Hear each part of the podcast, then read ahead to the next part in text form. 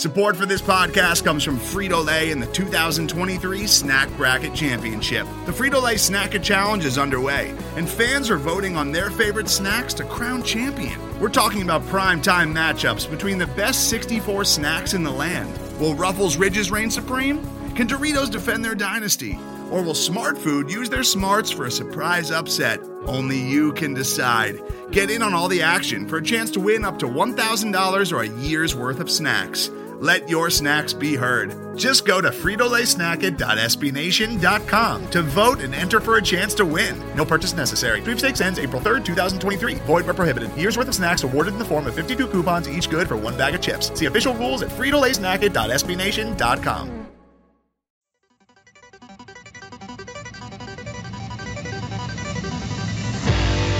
You are now listening to the Pat's Pulpit Podcast.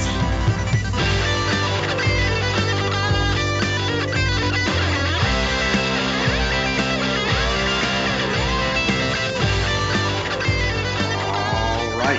Hello, everybody, and welcome to the Pat's Pulpit Podcast. It is a wonderful Tuesday morning here with you, breaking down Patriots Bills, Patriots Dolphins, and the week that was in the NFL. I am Alec Shane here with my good buddy Rich Hill. Rich, how are you, buddy? I am doing well. You know, the season three quarters over right now. Wow. I'm surprised Yeah. by how quick this year has has passed. But it, you know, Patriots had a perfect third quarter of the season. They went four and zero. You got to be very very happy about that. Personally, I'm excited for the winter to get here. I feel like the the cold is finally arriving. Uh, Alec, how are you doing? I'm doing well. It's funny. I'm here in New York City, as you know, and it's a pretty nice, like, early to, to late 50s, or early to late, uh, mid to high 50s. Uh, I was in a, a t-shirt and a hoodie. That was fine. I'm okay with the way the temperature's going right now, so it's not as cold as it usually is around this time of year, at least in New York City. Up in Foxborough, however, it's getting a little chilly. That's when the Patriots tend to play their best football. Tom Brady had a great November. He's off to a great start in December. A pretty good win over the Buffalo Bills. Past did not look great, but they got enough done to secure the victory. We're going to break on that game. Lots to talk about in Patriots Bills. Offense, defense, special teams, and a bad, bad boy named Rob Gronkowski. But before we get to that, Rich, uh, around the league in a week that was in the National Football League, as of this podcast, it's Monday night. The Steelers are beating the Bengals. So that, uh, excuse me, the Bengals are beating the Steelers right now, 10 to nothing. Let's hope that score holds up. But since that game's still in progress, any game happened on Sunday, Rich, you want to talk about that surprised you or caught your eye? Yeah, there, there were a few that took place, and you can take your pick on which one you want to break down a little bit further. But the the Ravens just drubbed the Detroit Lions 44 to 20, which is a surprise to me because I did not expect that the Ravens would have any sort of offense with Joe Flacco showing up right now. But they seem to have a, a good running game figured out right now with Collins out of the backfield. They have a solid boom bust sort of receiver duo with Maclin and Wallace, and you know Ben Watson old, old man Ben, he he's still he scored a touchdown, so he's still floating around the league. Jimmy Garoppolo got his first win in his first start for the 49ers, led a game-winning drive against the Chicago Bears, so that is fantastic to see. The Jaguars destroyed the Colts 30 to 10 and Blake Bortles had himself one of the, the top, you know, 5 6 games of his career. So we can talk about whether or not he is legitimate. The Miami Dolphins just annihilated the Denver Broncos. And uh, a game that I think is the most important one to talk about, or at least the most interesting one.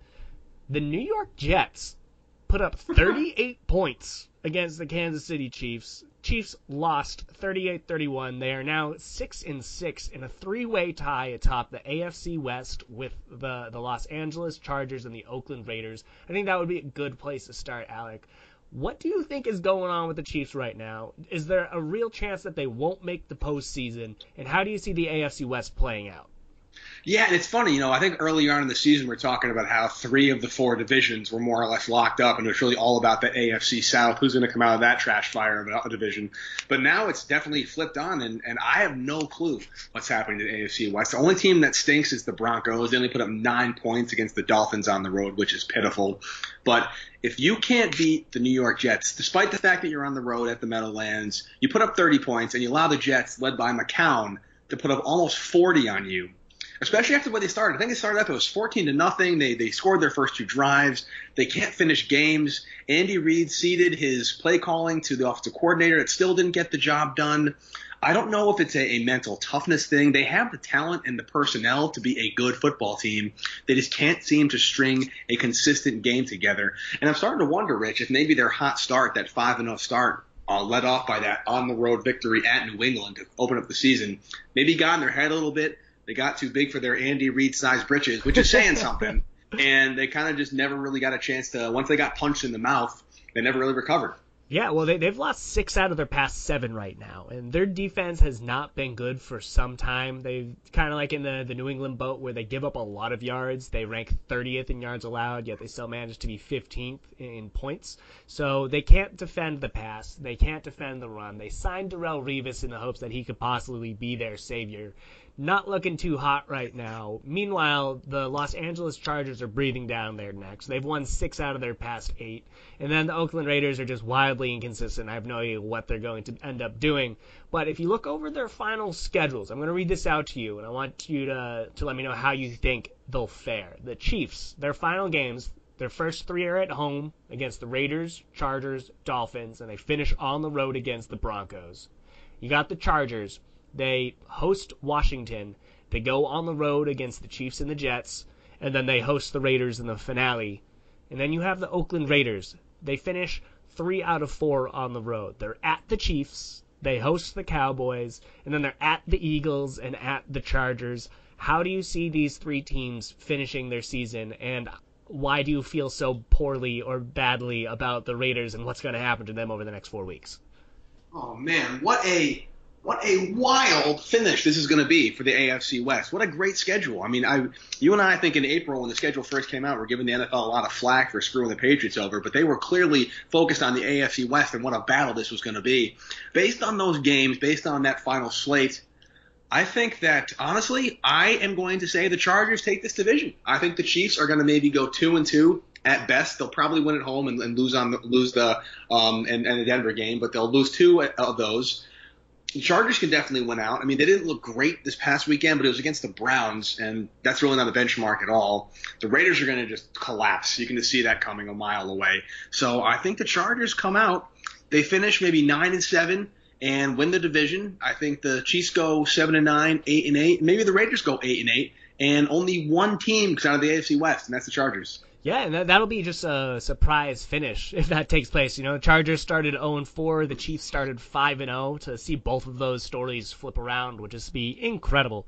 And that puts some added weight on the Week 15 game with the Chargers at the Chiefs, similar to the Week 15 game where the Patriots are at the Steelers. So that week, week 15 is really going to have a lot of repercussions for how this AFC playoff seeding is going to play out. Uh, but other than the Chiefs just not looking good and having their future not look good, are there any other games that kind of caught your attention? Do you want to talk a little bit about Jimmy G, or do you want to just jump right into the Patriots? There's one thing I want to talk about. I want to congratulate Jimmy Garoppolo. He's still undefeated as a starter. I hope his career goes well. Not too well for the next couple of weeks because I want that draft pick to remain in the top three.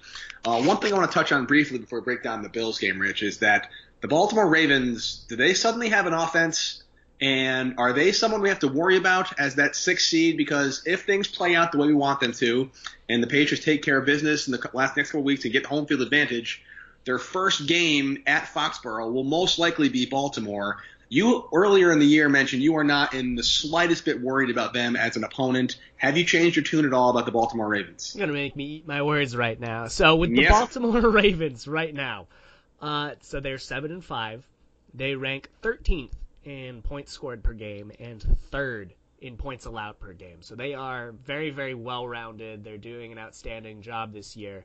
They are kind of riding their three shutouts uh, against the Cincinnati Bengals, the Miami Dolphins, and then the Brett Hundley led Green Bay Packers. So those are not great benchmarks to hold, but they are a solid defense. There's no way around that. Any team that plays them is going to be lucky to put up 25 points, and that's the Patriots included. And so it'll come down to the Baltimore Ravens offense and whether or not they have one.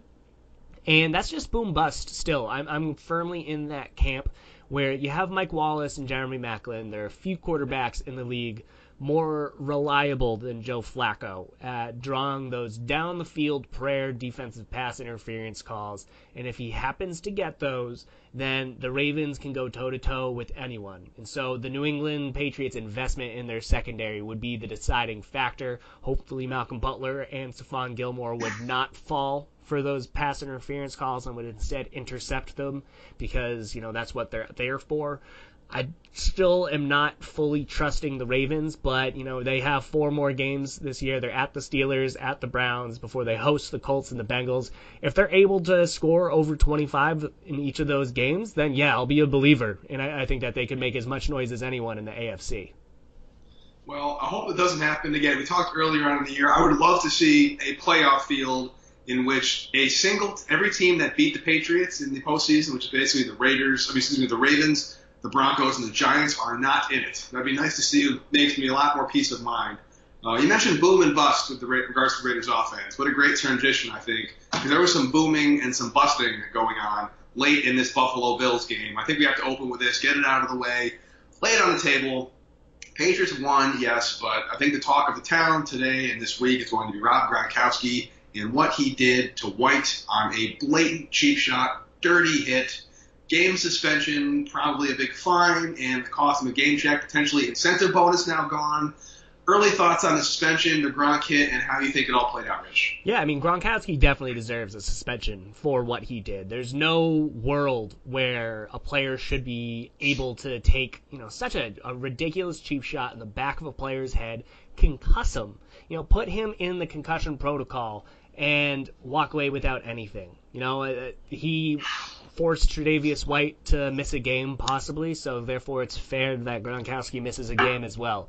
And with the league's focus on safety, or you know their their supposed focus on safety, we could talk about that for hours. But with this notion that they have to at least feign like they care about player safety, they couldn't let Gronkowski not be suspended with that, especially so late in the game. An ejection per, should have taken place as well, but because it was so late, an ejection really didn't play. So he's gonna he deserves to to miss at least one game. I wouldn't be shocked if uh, it's upheld during his appeals process. But I actually was expecting the league to issue a two game suspension for him because of how egregious it was, how premeditated it was, based off of him looking at White on the ground and then deciding, you know what, I'm just going to drop my elbow with my entire body weight into the back of his head.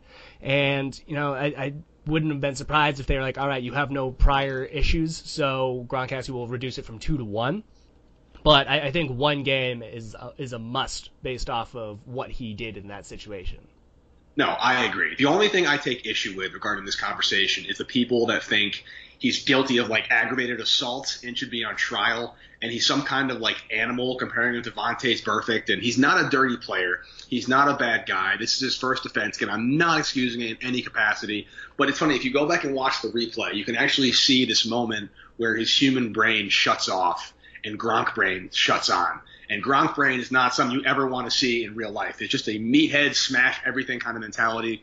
I get he was frustrated, but if you're Rob Gronkowski, you have to understand you've been in the league for a long time now, and you're just not going to get defensive holding calls. That's just the way the league works. Again, I compared it to my fan notes. It's like Shaquille O'Neal in his prime.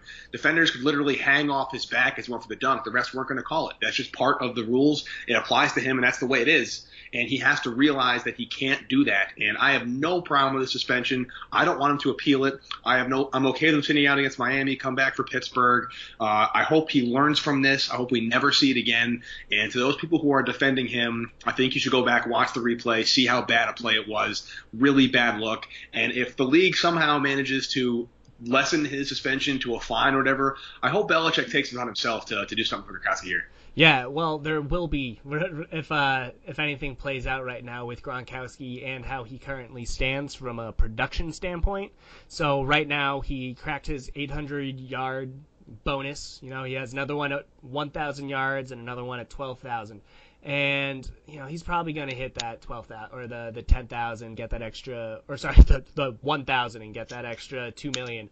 But with him being benched or being suspended, his odds of reaching that highest tier of incentives are pretty much out the window unless he gets, you know, first team All Pro, which again is unlikely if he's missing two games and Travis Kelce continues to produce like he has. So Gronkowski could be missing out on two million dollars if he if he doesn't or if the suspension is upheld, and that's a that's a big lesson to have in the the grand scheme of things. I think that you know Tre'Davious White's brain is more important than Gronkowski getting two million dollars, and that's why I think that the suspension should be upheld. And you know what? Hopefully he does learn his lesson. I think he has. He apologized for it, and he knows that he did something wrong. Bill Belichick himself apologized to the Buffalo Bills head coach, called the hit BS. So everyone is on the same page with this not being an okay thing to do for for Gronkowski, and so even if the the appeal goes through, Gronkowski is reinstated and he's only fined. I wouldn't be surprised if Bill Belichick said, you know, we're going to do uh, some team imposed penalty right now where you have to sit out, you know, drive a quarter, a half, or something like that, just as as a note for the rest of the players on the team that you can't do something like that and put the team's success in jeopardy, put another player's health in jeopardy, and get away with it. You know, even if the suspension is lifted, I think that there will be something that takes place by Belichick. Yeah, I hope so. I mean, again, I, I have sympathy to the degree that football's a violent sport, and I think we've all been in situations where we've lost our cool and did things or said things we shouldn't have done. And that play, if you look at the replay, he got held twice and he got pushed. And Brady got picked off because of that, and refs didn't call it. And it's not excusable, but I think we've all been in situations where we've made a stupid mistake, and Gronk made one, and hopefully that White's okay. And I'm not going to sit here and, and, say it's a it's a any way forgivable, but uh, hopefully this is the last we can hear about this. And it's too bad because it really overshadows an amazing day for Gronk.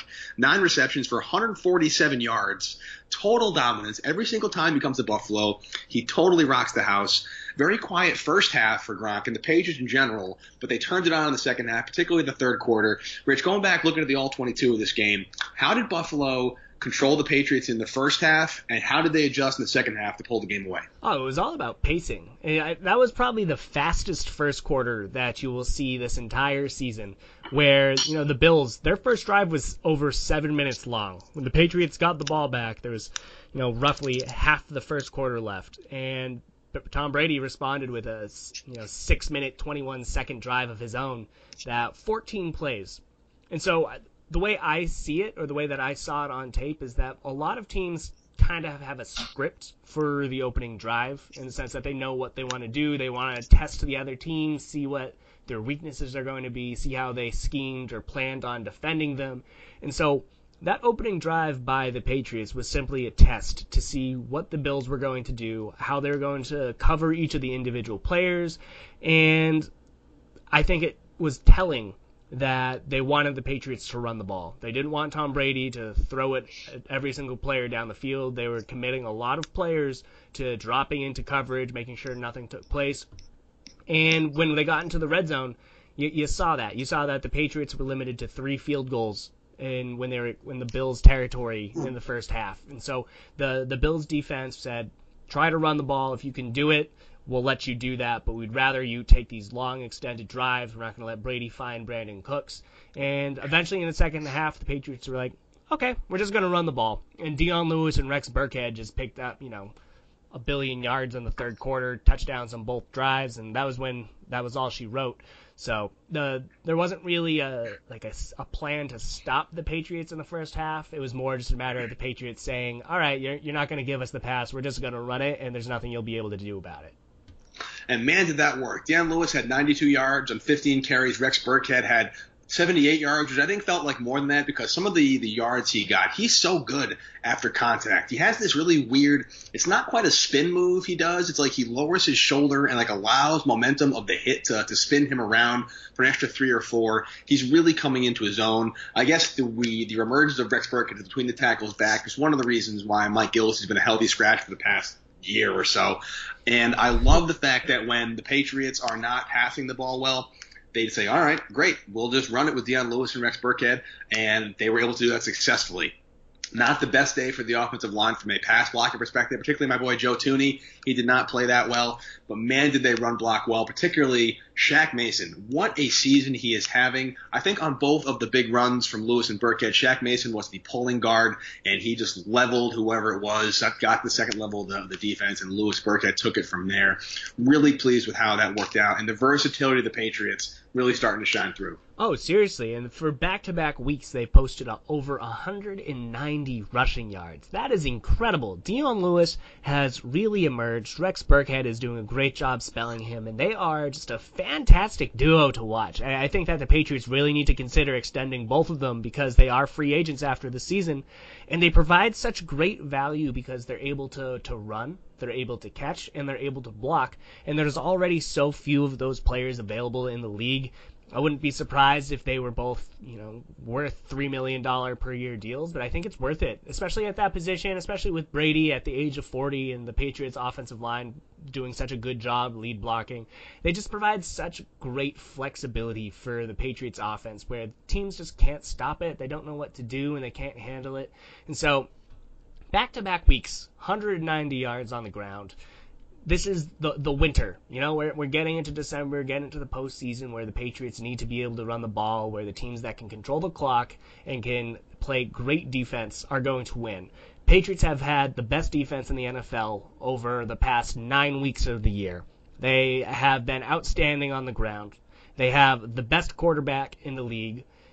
Can anyone stop them? Like, what what is the weakness you see in the Patriots right now? I think the weakness in the Patriots is a very good running game and a running back who can generate yards after the contact, which is a lot of running backs like Le'Veon Bell and uh, the Saints with the rookie that come out of nowhere. What's his name? Alvin uh, Kamara. Yes, Alvin Kamara. Wherever the hell that guy came from. Teams like that that have a really solid running game. The way the Bills actually play, open their first drive, they can keep Tom Brady off the field the Patriots are not great at stopping running backs right at the line. They always tend to fall forward for a couple of yards. So I can see a really good running game eventually wearing the Patriots down. However, other than that, and I guess the pass rush isn't fantastic. So a really mobile quarterback who's accurate, like a Russell Wilson, who can just run around back there for long enough, can can eventually damage the Patriots. But other than those two very specific things, I think the Patriots have done such a good job understanding what they have to do, how to get themselves where they need to be late in the season, and they're really rounding into form in all three phases. Yeah, they, they are just such a balanced team. I mean, as you said, I mean, Rex Burkhead put over 100 yards on the day. Dion Lewis had 92. Gronkowski, before his n- just dumb, dumb move, 147 yards. He had an outstanding day. And with Chris Hogan hopefully going to return in the next week or two, I wouldn't be surprised if he were available against Miami Dolphins, especially if Rob Gronkowski is suspended. If Chris Hogan returns and Brandin Cooks continues his ascent as one of the best young receivers in the league, there's just so much talent and potential, and don't even, like Marcus Cannon can return as well. There's just so much to be impressed by, especially with this Bills defense that has been pretty good for most of the year. But if the Patriots are able to run the ball the way that they have over the past two weeks against some very good run defenses, then the, the sky is the limit for them, quite frankly. And, you know, if anything does happen, I'm with you. The, the big weakness is the Patriots' run defense because the depth at linebacker the depth at on the edge is not fantastic. But if that's your biggest weakness, then if you build up an early lead, then it doesn't really matter. No, totally. You know, I think that's what the Patriots did. Once the Patriots were up by basically 10 points against Buffalo, and they couldn't run LeSean McCoy every single play, they just had nothing in, in the, the, toolbox to make it work, and it made it very one-dimensional. And as Tyrod Taylor proved, injury or not, hopefully he's okay, but injury or not, he's just not a great quarterback, and he's just not the answer for them long term. We talked about the run game, Rachel. You talked about the run game and how well Dion Lewis is playing, how well Rex Burkhead is playing, James White spelling both of those guys when needed. Do you think that Mike Gillislee will ever see the field against the Patriots? I don't know. To be to be quite honest, I think that they'll keep him around just to stick around for the negotiations if they'll try to extend Burkhead and or Lewis. I could see them only keeping one and maybe drafting a player, but I, I don't think that there is a scenario I see where Gillislee comes back for this season. I think he's just going to be a healthy scratch until someone else gets hurt, and hopefully that doesn't take place. So we could have seen the end of Gillislee, which is a shame because he was a very efficient runner, all things considered. I'm still in the camp that the Patriots just grossly misutilized his abilities and could have thrown him the ball twice, and he would have had such a more open field to run between the tackles. They just didn't do that. But I, I don't know if we'll see Gillislee again. And to be quite honest, I don't know if they need him just this year because Burkhead and Lewis are running just as well between the tackles as Gillislee was, and they provide value as blockers and receivers. So, say la vie, Burkhead has been scoring. That was kind of the only purpose that they really had with Gillislee, and so he doesn't have a role anymore, especially because Burkhead and Lewis all play on special teams. So, Gillislee doesn't really have much to offer.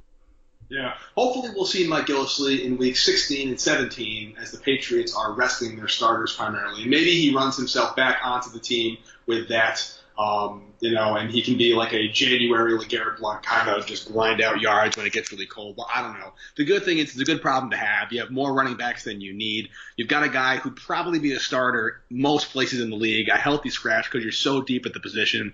And even though we don't have that that Corey Dillon style kind of every down workhorse back. It's really refreshing to have a dangerous, versatile running game to complement Tom Brady and the receivers. And I think as we talked about all year, Rich, that offensive line and that running game really opens up the passing game. And Brady's starting to get more and more comfortable with these guys. And I'm really looking forward to this last quarter of the season. Yeah, and when, as I said earlier, if Chris Hogan gets added into the mix, who knows what this offense will be capable of because he has his rapport with Cooks, he has it with Amendola and Gronkowski, and with Hogan, and then these running backs. I mean, this offense could just be incredible, and they're getting matched with just a completely outstanding defense, holding the Buffalo Bills to three points uh, is just a great job by everyone. The fact that they got another interception by the goal line by Eric Lee, the best defender in the NFL, and that Stephon Gilmore was targeted on pretty, three out of four passes at the end of the game by the Bills, defended all of them. This defense is really pulling together. They're stepping up when they need to. They're very, very clutch and all of a sudden, surprise, surprise, they're now a top 10 defense in, in points allowed, and you have one of the top five offenses in the NFL. I, this team, I'm just so amazed by how this defense has found an ability to turn around after those first four weeks. And while the Bills don't have a great offense, as I talked about on our pregame show, it's LeSean McCoy and nobody else. But to limit all of the receivers to fewer than 22 receiving yards on the day. 22, uh, Zay Jones at 22, Deonte Thompson at 21. No one cracked 22 yards. That's just a great day in the office. You have to be happy with that. Are you concerned at all still about, or at all continually concerned about the lack of pass rush? I know they got to the, the quarterback a couple times against Buffalo, but it wasn't like a, a massive kind of swarming pass rush three sacks of Tyrod Taylor, one sack on, on Nathan Peterman, no sacks on quarterback on Joe Webb. But what can you do? Do you think that lack of pass rush will come back to bite them against more competent quarterbacks, or do you think that they've been able to mask it well with the blitz packages and the secondary being so strong? Well, I'm actually I was actually surprised that they were able to get three sacks on Tyrod Taylor slash Nathan Peterman, and then you add in they had an extra like five hits on the day. So. Uh, when they play quarterbacks like Tyrod Taylor, you can loop him in there with the Russell Wilsons and the Cam Newtons and the Alex Smiths and the Aaron Rodgers, where they're not going to sell out the pass rush because they know that these guys can do so much damage with their legs that the Patriots were actively saying, you know what, let's not sell out the pass rush. Let's make sure that Tyrod stays in the pocket because he gets antsy. He doesn't have great accuracy when he's forced to stay in the pocket. And as a result, he completed only 9 of 18, 50%. So I don't think that they wanted to, to sell out. I don't think that they wanted to have a great pass rush in the sense that they wanted them to sacrifice any of their gap integrity to take Tyrod down. I think they would just rather keep him in there and hope that someone else makes the play down the field. And we saw it time and time again over the game. They were able to pull off the play.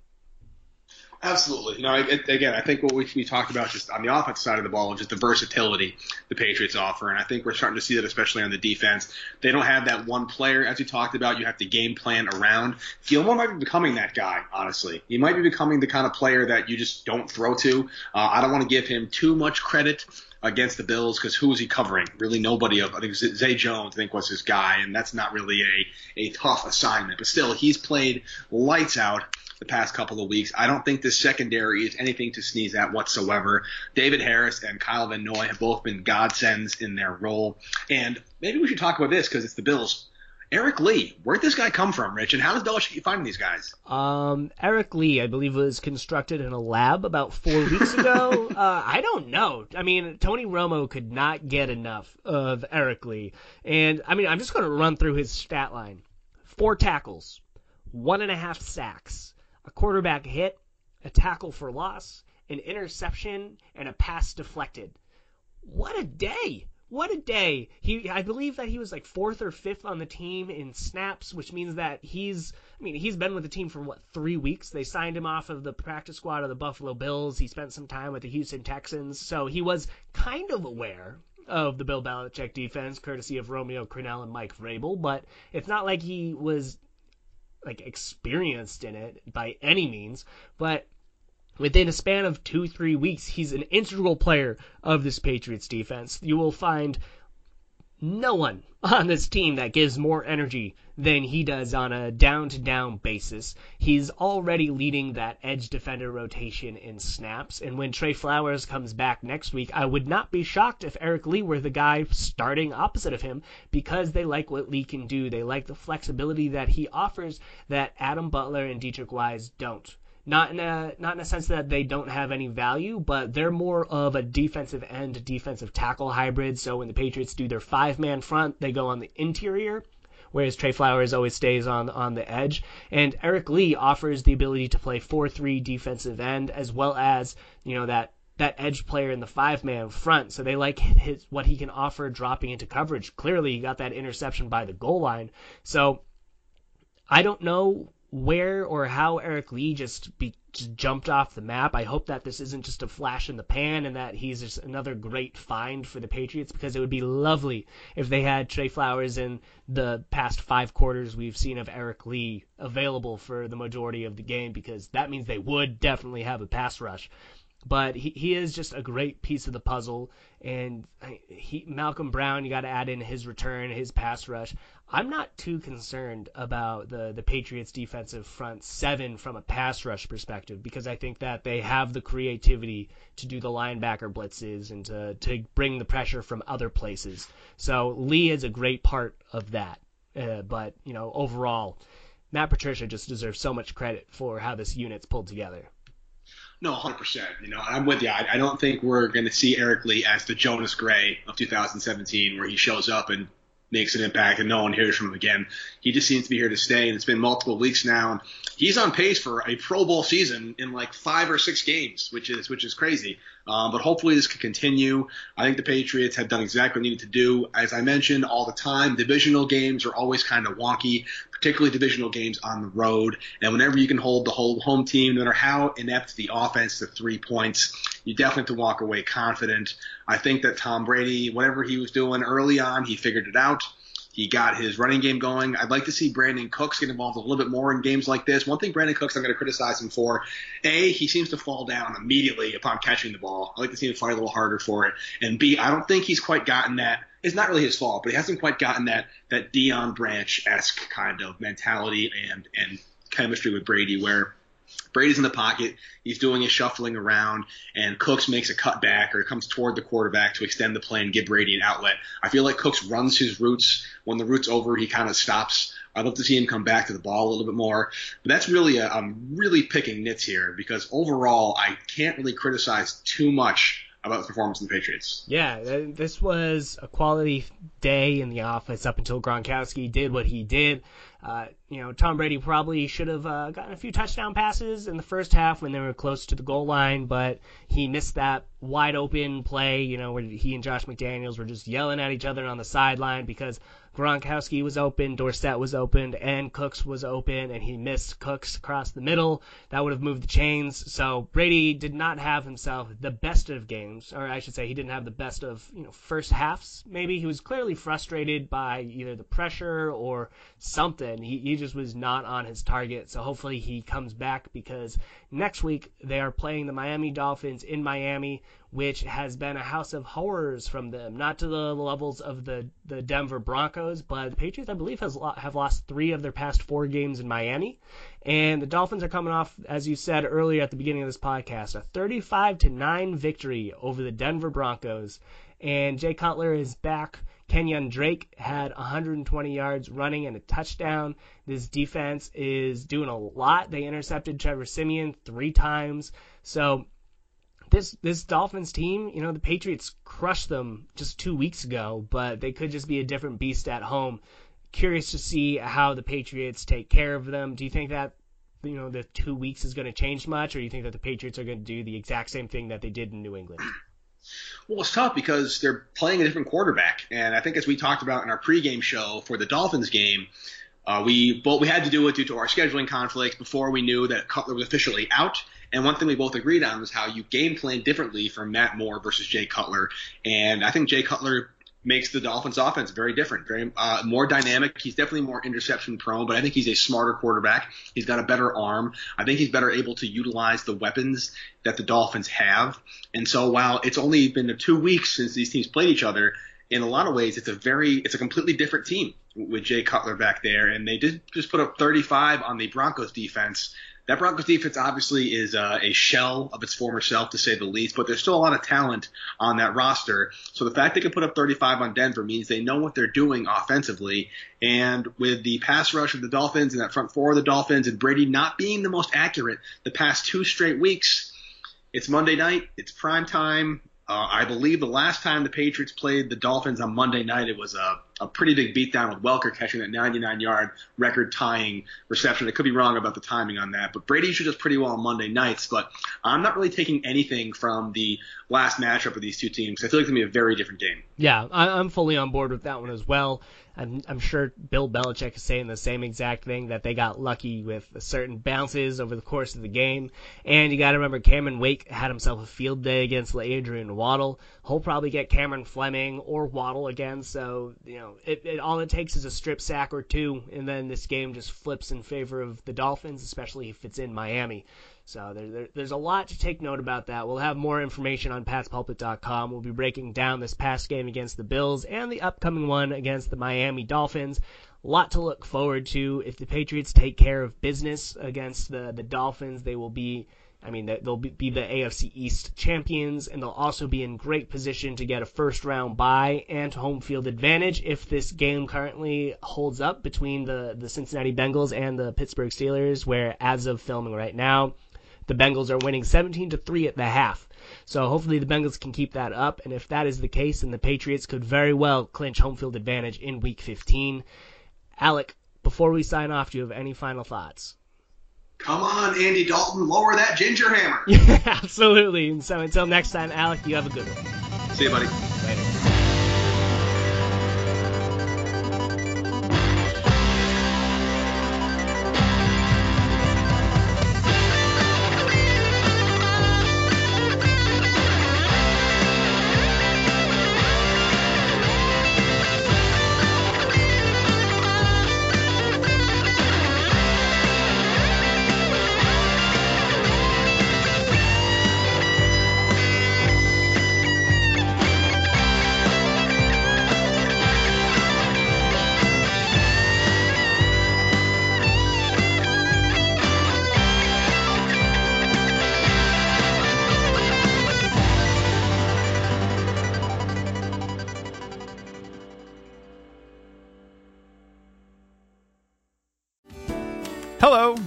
I'm Spencer Hall from SB Nation, and I want to tell you about my new show, It Seemed Smart.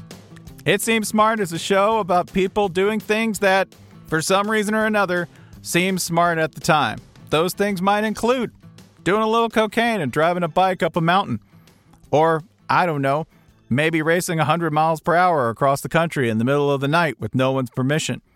Or even stealing a bat from an umpire's room in a Major League Baseball park. Check it out, and if you like it, tell a friend. I'm Spencer Hall. Don't do anything smart.